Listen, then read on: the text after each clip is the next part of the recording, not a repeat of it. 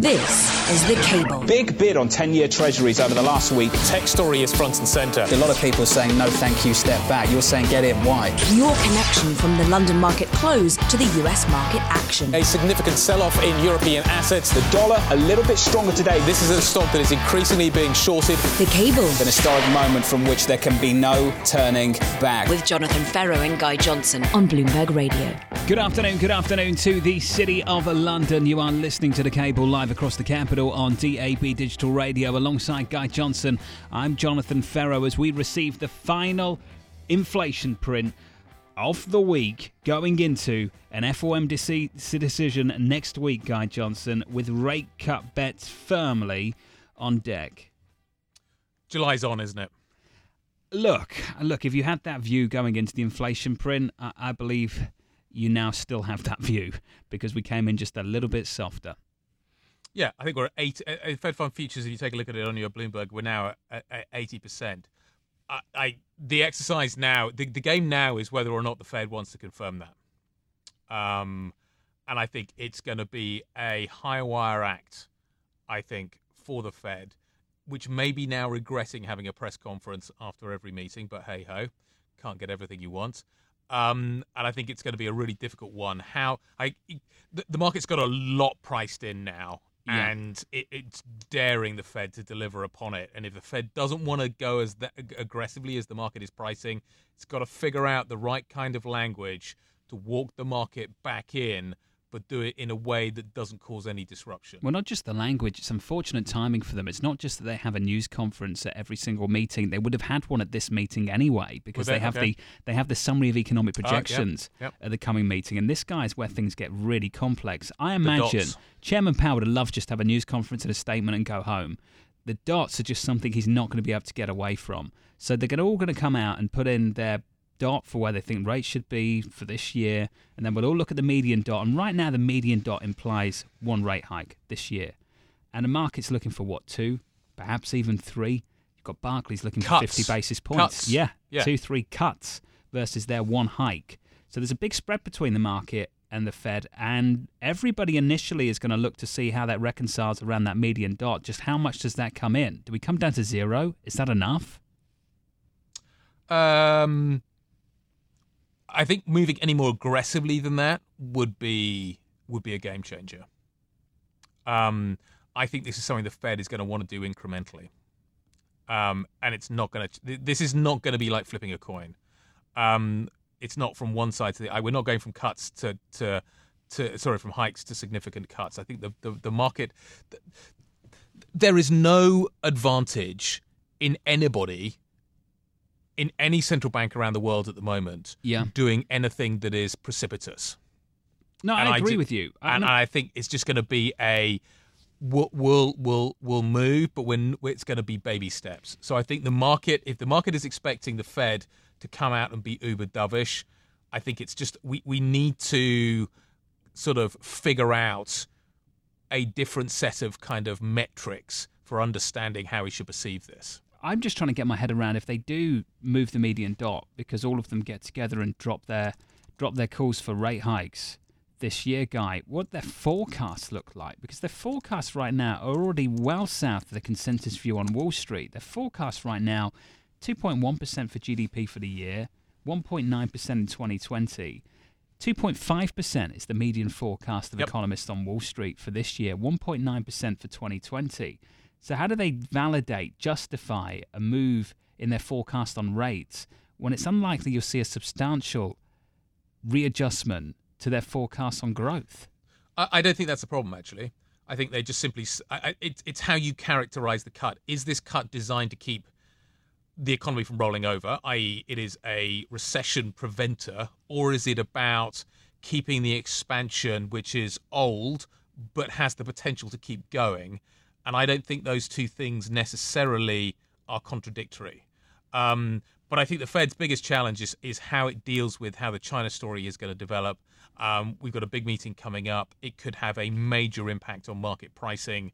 Um, and I think that's the problem that the Fed faces. Um, let's get some headlines. Let's come back to this conversation. Charlie Pellet, to that point, what is going on? Well, a very busy day indeed. Developing story right now involving Facebook. Shares in the U.S. down 2%. Wall Street Journal says internal emails show CEO Mark Zuckerberg knew of, quote, questionable privacy practices. Boris Johnson says he does not want a no deal Brexit, but the country must prepare for one as a negotiating tactic. Dialing down his earlier rhetoric, the favorite to replace Theresa May says he wants, quote, a sensible, orderly divorce, but he vowed to leave the bloc on October 31st. A target the Chancellor of the Exchequer, Philip Hammond, has said was impossible. And software maker CrowdStrike Holdings soaring in its trading debut this morning here in the U.S. after raising $612 million in one of the biggest ever initial public offerings for a cybersecurity company. Shares up now by roughly 75%. That is the latest news, uh, latest from the news desk. Jonathan Ferro, back to you. Charlie Pellet, thank you, sir. We'll see Charlie in 25 minutes' time. Alastair McCaig joining us on the phone now, Director of Investment Management at Fernwell. Wealth. Hello to you, Al. Weigh in on the Fed debate, please. Uh, evening, uh, fellas. Yeah, I, I, think there's a fair discrepancy between what markets want and what uh, economists are projecting, and um, and I guess the, the, the fact that we've seen, I don't know, intra week volatility being so uh, prone to um, jitters through um, oh, like the social media as much as anything else Trump tweets has really seen the Fed, I guess, have, having to adapt the way they, they communicate with the public um, and the way that they, they communicate with the investment community as well. And possibly because of that, they're finding themselves in, in trouble, uh, or they're, they're finding themselves being backed slightly into a corner. There's a fair discrepancy between um, the dot uh, plots and um, and where the, the, futures markets are pricing in uh, rates uh, rate cuts. Um, and right here, right now, I think um, it's it's not a, a, small discrepancy as well. The high 70s, low 80s expectations of a rate cut in July is pretty heavily factored in. You don't see it, you're going to see a, a market reaction fairly aggressively on the back of it. So, would you sell or buy treasuries at this point? Well, I, when it comes to the debt markets, we've for a long, long time, we, you guys have been asking us what we've been looking at and where we're going. And the debt markets, just because of the low yields, we've we've been steering clear of them more broadly anyway. I, I don't see this um, aiding the, the debt markets in, in any shape or form in the short term, or even the medium term, for that matter. Speaking of equities, caught up with Paul Tudor Jones earlier this morning. Asked him whether the rate cut 101 trades were ready to go? He said, yeah. I said, what did that mean for stocks? He said, you want to be long stocks initially. I said, what does the initially part mean? And he said, well, at the turn of the year, basically, this is what he was inferring. At the turn of the year, that was the time to get long. But he thinks you should stay long, and you should stay long into that first cut. Al, what do you think about that? Um, I, I think we we were long of markets at the beginning of the year. We have been long of equity markets and equities um, over the course of the year. But that being said, from certainly April onwards, we have been uh, reducing that ratio of that exposure, and we've been encouraging clients to, to look at um, you know a broader a broader mentality and, and reducing risk on equities. Yes, I think there is still more to go, but my enthusiasm for how much more and for how much longer diminishes certainly by the week, um, and we're sort of structuring ourselves with that kind of mentality in place. That's interesting. Like a, it, it, I'm hearing some people saying that we are we are potentially about to kind of get into that euphoric phase where equity markets have the potential with the Fed signaling that it's kind of cutting cutting rates to keep things going for a little bit longer. You end up with an amazing amount of kind of liquidity out there, and that and liquidity is probably the most important factor for equity markets. And if that continues, then you're going to continue to see equities being driven higher. One sector where we are not seeing equities going higher today is oil stocks. Both sides of the Atlantic under pressure. Oil kind of feels a little bit like uh, the tail that's wagging the dog at the moment. We'll talk more about that, plus the situation in Hong Kong. This is Bloomberg. This is The Cable with Jonathan Ferro and Guy Johnson on Bloomberg Radio. Good evening, good evening. You're listening to The Cable. We are live on DAB Digital Radio in the London area. Let's talk about what we've seen in the pound action uh, over the last half hour. The cable rate now trading at 126. We have a 126 handle, 126.95. The reason for the drop that we have seen today uh, is that the government won the day in the House of Commons this afternoon against the Labour Party motion, which was designed to create parliamentary time for Parliament to block a no deal Brexit. So that hasn't gone through, so that ain't going to happen. Uh, we've also seen Boris Johnson launching his campaign uh, to be Prime Minister today. He says he doesn't want a hard Brexit, he wants a pragmatic Brexit, uh, but he still wants the UK to leave the EU in October on Halloween on the 31st with or without a deal. Alastair McCaig, Director of Investment Management at Fern Wealth, still with us. Um, if Boris becomes Prime Minister, does that change the outlook for UK assets? Certainly changes the global view of the UK. I think it'd be fair to say. Um, I, I, know he's the front runner in, in this. Um, um, I, I, think it does raise some pretty big question marks over the, the way that the UK will will work, um, and I think I'd, I'd expect to see um, a few more um, fiascos materialising in the uh, months and, and, years ahead. Um, but it does, I suppose, raise the, the, increase the chances of the UK leaving the EU without a deal. That being said, um, I, I, do kind of tend to agree with him in so much as the UK does need to plan to leave without a deal because there's no point in playing a poker game with all your cards face up. Um, you've got to have some of them face down, or at least have the ability to do a bit of bluffing. Um, and um, I think uh, that the House of Commons has rather uh, hamstrung um, Theresa May previously and what she's been able to do. So his mentality on this, I, I, think I kind of tend to agree with. I wouldn't want him to see him ultimately utilising that, but at least being uh, bold enough to say "I will" if needs be is is probably the right mentality. Well, a bluff is only effective if it's credible, and saying that you're willing to go there is not sufficient. Um, do you think that Boris Johnson playing the same card as the Prime Minister is credible? That if you don't give us a good deal, we're out. We leave. I, we walk I away. Think because of the, I think because of the role that Boris Johnson played in the referendum, that the EU certainly are going to take this bluff considerably more seriously. And to be honest with you, I, I think he's, you know, I, I think he it wouldn't take too much more uh, of a nudge for him to actually go down that route and and, and push push comes to shove, leave without a deal. Um, he's he's um, he, you know he's trying to appease both parts of the party here and get himself into the driving seat. And then once he's in the driving seat, I think history would suggest he'll harden his stance on being willing to, to leave without a deal. Why do you say that? I would have thought he'd become more pragmatic at that point. I I don't know. That's just my take on on um, on Boris, what he's done historically, and and the way he's gone about things. I think. But, um, but, but this this whole this like in some ways the whole Brexit process for Boris has been all about achieving one thing, and that's not Brexit. That's Boris Johnson as prime minister. Once he gets there, once he gets what he wants, I doesn't doesn't the game change for him now? It, it becomes an issue of sustainability at that point, doesn't it? Um, he doesn't want to be out and out quickly. He'll want to maintain his position at the head of the UK government for as long as possible. If he goes down a hard Brexit route, the chances of a general election have got to go up, haven't they? Well, I, I think I think anyone he, he would have had the ability, or I think he had the ability, an easier ability to to gain leadership some some considerable time ago. Didn't go down that road. didn't put his name into that in the previous rounds, um, and has done this time.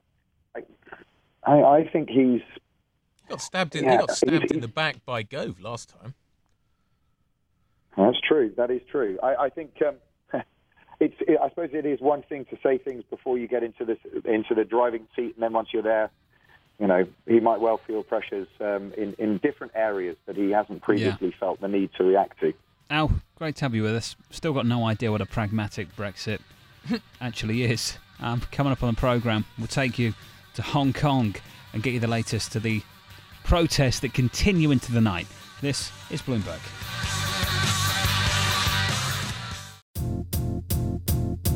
This is The Cable with Jonathan Ferro and Guy Johnson on Bloomberg Radio.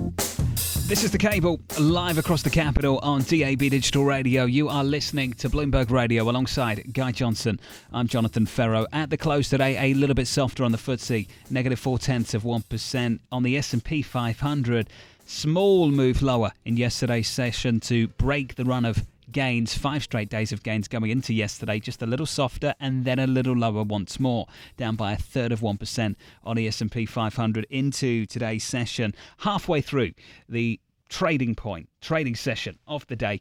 In the bond market, yields lower by two or three basis points on a 10 year. On a two year note, we come in by five basis points. The inflation print in America a little bit early today, coming in slightly below expectations. That means the front end is bid as we expect the Federal Reserve seemingly to maybe tee up a rate cut call. That's what many people are expecting. We're in five basis points on a two year to 1.87%. In the FX market, the story as follows for G10 the dollar stronger against pretty much everything, including the euro down a tenth of 1%, and much more so against the pound as uh, the wish to try and block a hard Brexit is once again not granted.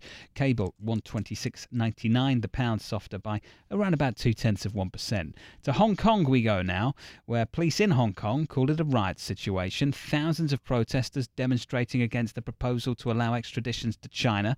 The protesters throwing bricks and other objects at police. Officers responding with pepper spray and water cannon. That's led Hong Kong Legislative Council to postpone debate on the extradition plan.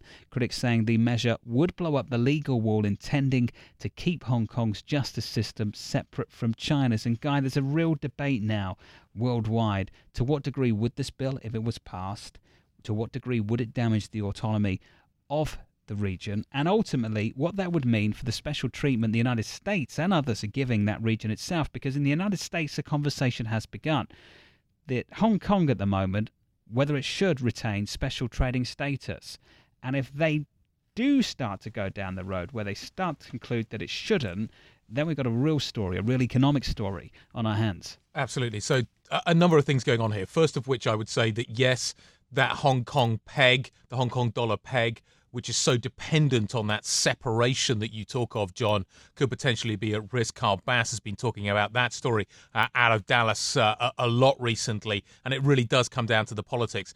The second thing is, I think this overlaps with what's happening with the trade story, which I think is so important to the markets at this stage. The Chinese clearly see this as a domestic story. They clearly see this as being their sphere of influence. They have hegemonic power over Hong Kong. Uh, it is uh, two systems, one country, uh, but they're also exerting their authority and the upcoming uh, elections that are going to take place in Taiwan as well. What is more important for the Chinese? Exerting their hegemonic authority over the region or the trade deal because you wonder at some point whether or not they will have to pick. The administration in Washington will come under considerable pressure if people end up being killed in this demonstration. If this starts to look anything like Tiananmen Square, then I think the authorities in Beijing are going to have a significant problem here. I think it's a really delicate balancing act, particularly with the G20 coming up, John. Well, first of all, we're not there yet, and Garner, I know nope. that you believe that too. But the uh, the territorial influence, I think, is the priority at the moment for the Chinese, and I imagine you might be agreeing with that as well. I just think it's going to be so interesting to see the stance that the United States yeah. takes typically you'd expect the US to, to say a few things and maybe not follow through on anything. Um, the President of the United States, I just think, is incredibly unpredictable. And I've got no idea what he's going to say about the situation. He's going to have a press conference a little bit later on. Uh, we've also seen Nancy Pelosi talking already, though, and I wonder whether or not that will be a catalyst for his to say for him to say something as well. But I think he'll be seeing this in the context of the upcoming G20 meeting. He'll be seeing this in the context of what's happening with the trade story. But this goes to the the kind of the wider story that I think is going on between the United States and China at the moment. A lot of comparisons being drawn with the period after 1945, um, the the kind of division of Europe and other regions China clearly sees this as its backyard, and the United States still has a significant military presence in the region. There is talk of uh, a big, big arms deal uh, and selling new weapons to Taiwan. I, this comes down to the kind of the intersection of the geopolitical, sort of the geopolitical nature, the the kind of combative nature, the the kind of the kinetic kind of element of this conflict, which it may um, may kind of start to feel like, I think, and what's happening with trade. So, yeah, I think this is a really important moment. Al, let's bring you back into the conversation. I, the the geopolitics, the the, the tr- I think this kind of goes to the heart of, of how the markets are going to respond to a to a trade deal that may or may not come out between Xi Jinping and and the president of the United States. If we believe that this is part of a bigger conflict, why should we believe that a trade deal is going to stick? well, I, I think um, it's worth remembering in the timeline of this, there is still another 28 years before the, the, the sort of final handover, as it were, expires. Those, those basic laws uh, expire too. So the, the, I guess people, most of us, thought that there was quite a while yet before this was go- this this sort of thing was going to materialize. But this was always going to there was always going to be a period of, of, of time when there was going to be a lot of um, internal Chinese pressures to change the way that, that Hong Kong behaves, acts, and and adheres to the broader rules. Um, and you know, it, there's only a relative minority of the population of Hong Kong actually feel like they're Chinese. The majority still feel more like they're from Hong Kong. Um, and it's a whole generational thing. As far as the U.S. is concerned, I fear that this may well just muddy the waters as far as Trump is concerned um, in, in the, the, the, trade negotiations and could become another another sticking point and another area, a bone of contention as far as he's concerned, and, and is probably more likely to delay and confuse the situation rather than anything else. Uh, and that, that's certainly, I think, something that the markets will be watching pretty closely for. The president's saying that Hong Kong and China should be able to work it out, um, and he's also hopeful that we can get a deal. The president says he expects to make a deal with China and that if, uh, if they don't make a deal, he'll put tariffs on $325 billion of Chinese goods. So there we go. Not much nuance to all of that. Guy, I know he's got to run. He's going to head over to Switzerland, so looking forward to catching up with you tomorrow, sir. And to uh, Alastair McCaig, Director of Investment Management at Fern Wealth. Gentlemen, thank you. Speak to you tomorrow, Guy. Safe trip. Yep, off to off to Bern to talk to the. It's a uh, beautiful part of the, the world. Love it. Beautiful part of the world. Have fun. I'm next on the program. The View from Wall Street. This is The Cable with Jonathan Ferro and Guy Johnson on Bloomberg Radio. This is The Cable live across the capital on DAB Digital Radio. Guy Johnson running off to the airport to get a plane to Switzerland, beautiful Bern, Switzerland, to catch up with the Swiss National Bank tomorrow. Looking forward to Guy and his coverage tomorrow on this program, so look out for that in around about 24 hours' time. In the markets today, to get you up to speed with some of the price action, this is how we closed in London.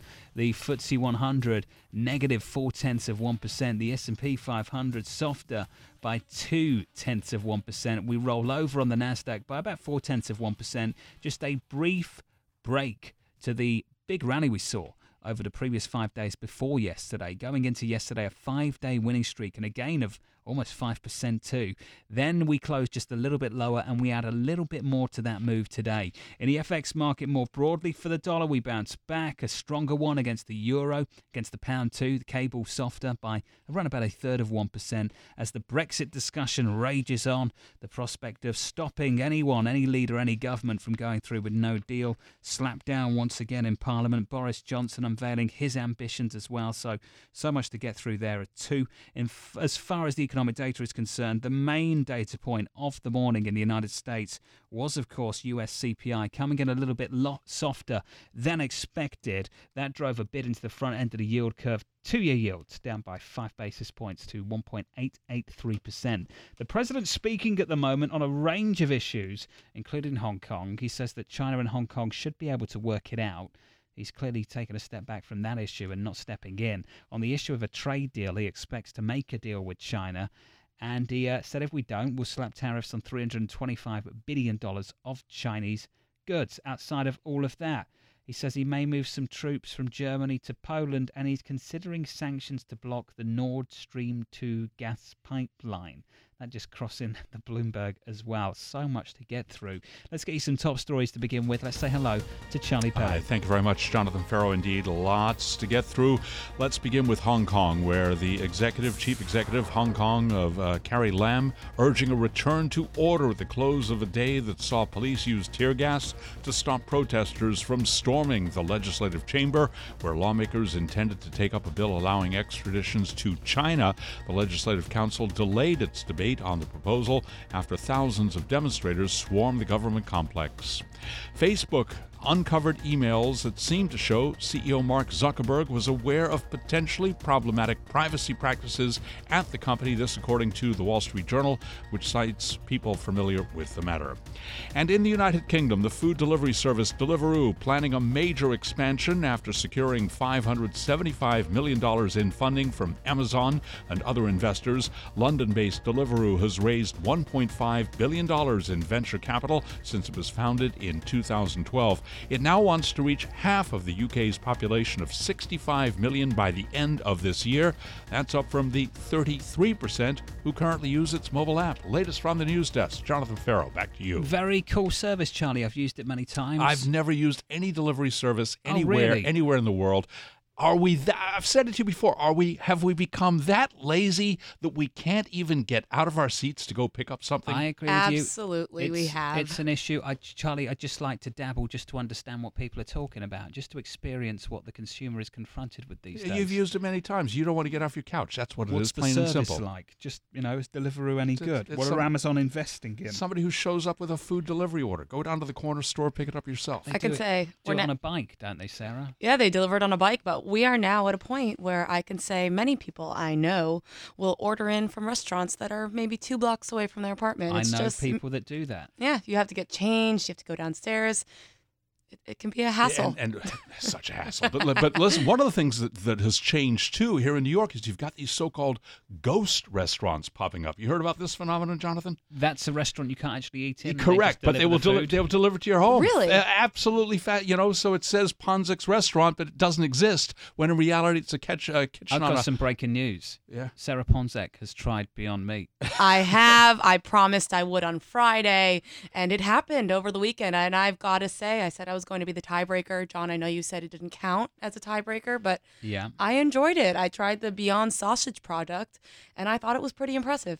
You know, I'm glad you're here today. It's a shame that Luke Kawa from Canada isn't here today. Did you see the big news out of Canada today? What did Luke Tim, say? Tim. Well, no, he, he didn't say anything. But Luke, but, breaking news. I just but- thought Luke breaks news. Whenever no, he no, no. But he would love to react to this because Tim Hortons, He's which told me a lot about whi- Tim which is like a religious experience in Canada. It's a donut store. It's a donut, but but they are trying out this fake meat in their restaurants, and Oh, that is wow. that is sending the stock up today. I think they've got something like forty five hundred outlets across Canada. I'll check with Luke after this. We sit right next to each other in the newsroom, but I can I can probably tell you outright that he's probably disappointed by this because Luke Kawa is a huge meat fan.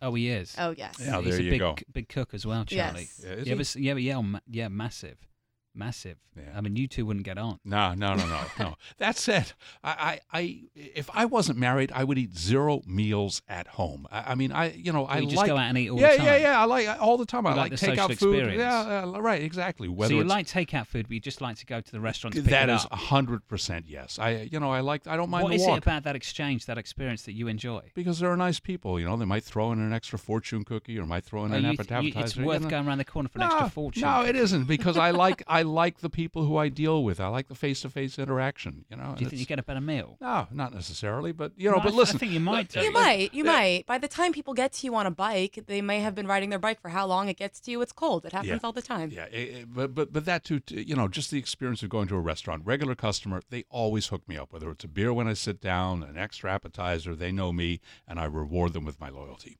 There you go. You're a loyal man, Charlie, and I Uh, you appreciate know, that. On this nothing- program too, every day, twice an hour. Yeah, unbelievable, like Very, clockwork. very very loyal. But you know what, Jonathan Ferro, you make the experience worthwhile. Thank you. And and That I got to tell world. you, uh, just let me take you taking you back between you and Guy Johnson, top of the hour, the conversation about interest rates. It, it was absolutely fascinating, In, insightful. I think is the word. Thanks. Insightful. I'm just going to take it, even if you're being disingenuous. no, I'm not. I'm, appreciate I'm. Sarah, did I sound disingenuous? No, no. Charlie is so g- Sin- I- genuine. you know, it's sincere, but it was really, really good. I'll good. catch up with you tomorrow, My Charlie. I pleasure. appreciate it. Have a great day. The wonderful Charlie Pellet there. showering us with compliments. I don't know why. We'll find out tomorrow, I assume, or in the next couple of hours. We are approaching the uh, the close in New York, three four hours away. Sarah, stocks are a little bit softer. It just feels like every day is just the drumbeat into one big event, and it takes place next week. This time next week. That is absolutely what is going on. And you mentioned stocks a little bit lower. Volumes are very, very low as well. And I hate to say it because every time we get to a week like this when nothing much, nothing huge is going on, and we are awaiting an event like the Federal Reserve meeting next week, everyone starts reverting to the phrase wait and see. And I can tell you that multiple investors have used that phrase already to me yesterday and today as we have seen the stock rally come to a halt or at least hold off for now because the fact of the matter is next week is going to be very, very important. Right now, you look at what bonds are doing, you look at the rally that we have seen in stocks, which much of it has been predicated on the idea that the Fed will actually cut rates sooner than later. Yeah. And next week, we get to hear from Jerome Powell himself, and we'll get to see if this is the truth or not. One more stop through the economic journey before we get to that FOMC decision and its retail sales on Friday. Next up on the program, I'll run you through the next couple of days and tee you up for a big week next week as we count you down to an FOMC decision. Bloomberg Sarah Ponczek sticking with us. This is Bloomberg.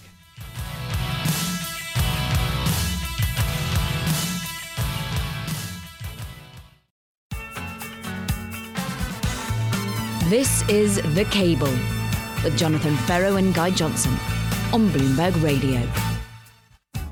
This is the cable live across the capital on DAB Digital Radio. You are listening to Bloomberg Radio. Guy Johnson already on his way to the airport, going over to Bern, Switzerland to catch up with the Swiss National Bank. So we will speak to Guy, catch up with Guy tomorrow. At the close today, the FTSE 100 did close lower, down by four tenths of 1%. The equity benchmark in Frankfurt, Germany, a little lighter as well, down a third of 1%. In the United States, the S&P 500 also a little softer, down a quarter of 1%, and the tech-heavy Nasdaq negative four tenths of 1%. In the FX market, sterling weaker, the pound against the US dollar down by around about three tenths of 1%. In the bond market, treasuries with a bid, yields lower by two basis points on a 10 year. On a two year note, we come down five basis points after the inflation read comes in just a little bit lighter than expected. A slight downside surprise on US CPI, your last inflationary read before the FOMC decision next week. The other data points to watch Thursday, OPEC issuing its monthly oil report. Look out for all of that, plus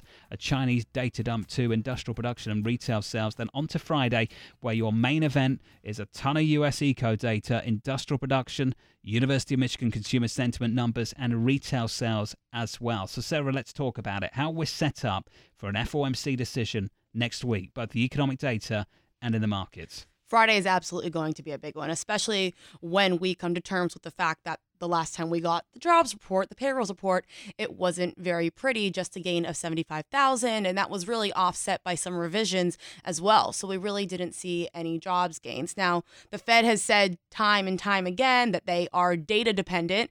And the case to be made, especially for the rally we saw after a weak jobs report was that that just gives the Fed more onus to cut rates. Same thing with CPI today, inflation coming in, really not showing up. Also, many investors saying that gives the Fed more of an onus to cut rates. Well, what happens if you get data on Friday that is very weak. I mean, we have seen some weakness in retail sales in the past couple of months. Yeah. Many people blaming the government shutdown or weather, but how long can you continue to blame these factors if you do see a rollover? Also, University of Michigan consumer sentiment. I mean, the last time that data point came out, it was a 15 year high. It was unbelievable. So it'll be interesting to see if we finally start to see everything going on on the tariff front potentially feed into confidence metrics as well, because we haven't seen that quite yet. Um, but it's hard to really gauge how strategists, how markets, investors are going to interpret this data if it is a little bit rough. Is it still the point that bad news is good news because that means the Fed will cut? Or if you continue to see weak economic data, is that really something to worry about? What if the data is good? Going into the FOMC decision next week. It's so hard to read. I mean, I agree. I would imagine at this point that if you get good data at this point that isn't stellar, but is still in line with expectations, not rolling over, then that's still fine because you're still on a trajectory, on a path where we are seeing slowing growth that might be enough for the Fed to cut rates. But at the same time, the economy is not falling apart because that's really the point here. It, the bad data is only good news for the Fed to cut if it's not horrible. I mean, you can't get horrible data at this point because that starts to beg the question well, are you not seeing inflation turn up because we're not seeing demand? And are we just not seeing good economic data because maybe the last hike was too much? Are we already too far gone that even if the Fed cuts, then we can't fix the issues that we may be seeing. But the data hasn't been that bad yet, which is why I think a lot of people are still in the arena where they can interpret bad data as good. I've been asking this question for a couple of days now. Could we really see the Federal Reserve tee up a rate cut with stocks in and around all time highs? And the truth is, history suggests that you can. History doesn't really tell you much as to what happens next. So we really are in a unknown territory in, in more ways than one. It is always different to some degree. It is always different. Sarah, great to catch up with always. you. Always. As always. Next up on the programme, I'll bring you an interview with Paul Tudor Jones, legendary investor. We caught up with him a little bit earlier today on Bloomberg Radio.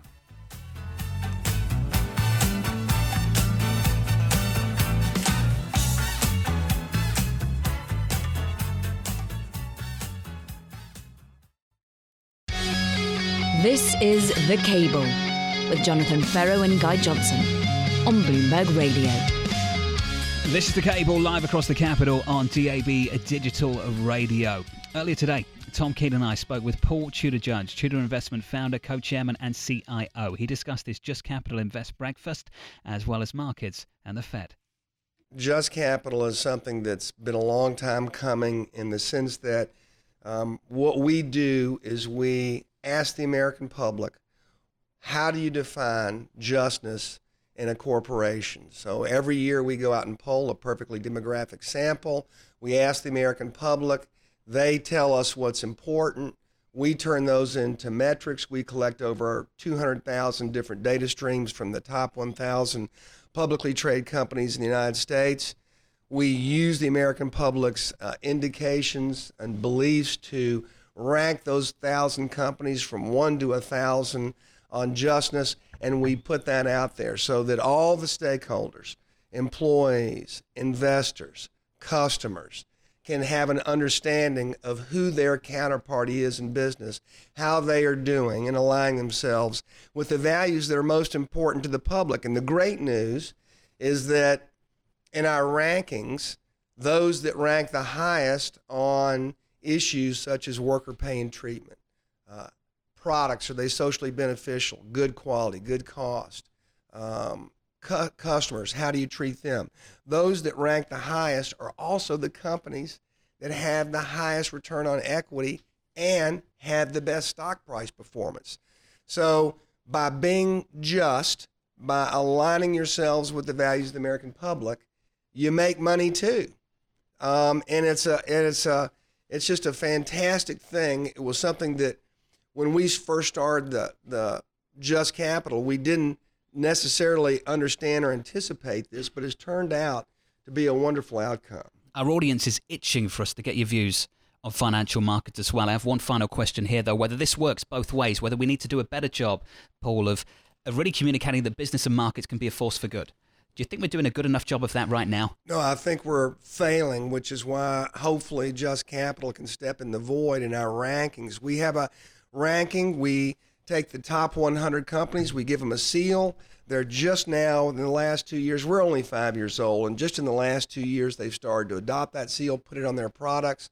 Hopefully, customers will start to see it when they go to box, uh, buy a box of uh, cornflakes. Maybe one's from a company that is just or that's in the top 100, one's not. Hopefully, yeah. they'll choose and they'll they'll vote with their pocketbooks for justness. To markets, rate cut 101 trades. Do you think now's the time? Well, th- uh, certainly, if you look at how the markets are pricing, uh, now would be the time. The question is, is are we going to play out like we have uh, in history? And I think the answer to that is probably yes. So, rate cut 101 is your long treasuries, your long stocks, at least initially, your long gold for sure, you're short the dollar. Um, and I think that's kind of the kind yeah. of portfolio you want to have on right now. Paul Tudor Jones, Louis Bacon, Monroe Trout, all the rest, trend trading, the idea of getting on a trend and having the mental setup to stay on the trend.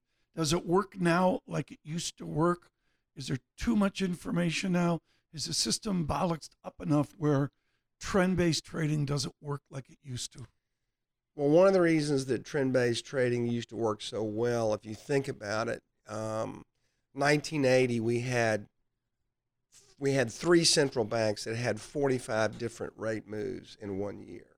So compare that to now when you're at zero rates, and I think we had four last year, mm-hmm. and all those were from the U.S. central bank. So Trend trading works when central banks are on the move, and when central banks are stuck at zero right. bounds. You don't have it, the alpha, you don't have the vol. It, it, the environment's right. different, right? A great theory of yours, what Ed Thorp would call anti-martingale theory, is you're in a trade, you're at a loss, and the amateurs load the boat on the loss position because of the belief it's going to go up. You don't do that, do you? No, no, no, no. What I'm, do you do when you're at a loss? Oh, I cut.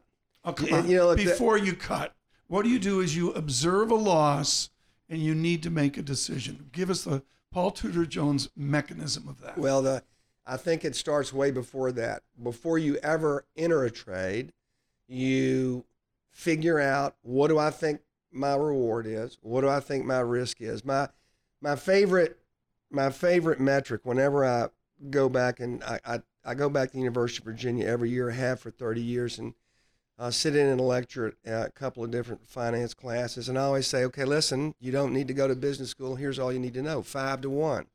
And I look around. What does five to one mean? They all look at me. It's, I guess they think I'm some kind of alien. I go, five means you're going to risk a dollar to make five, so you can have an 80% loss rate. You can, uh, you can, you can lose four times, but as long as that one time you hold on, you make the five dollars, you end up with a net profit. So when I ever enter a trade, I already know where I'm going to take my loss, and it just becomes nothing more than uh, like going shopping. You you know that when you're going to go there, what you're going to get. I know where before I ever put a trade on what my stop out point is. So for me, it's not monitoring. It's just um, it's really trade construction that's the most important thing, and that starts before you ever execute. So I've got to get onto some of the trades right now, just very quickly. Short the dollar.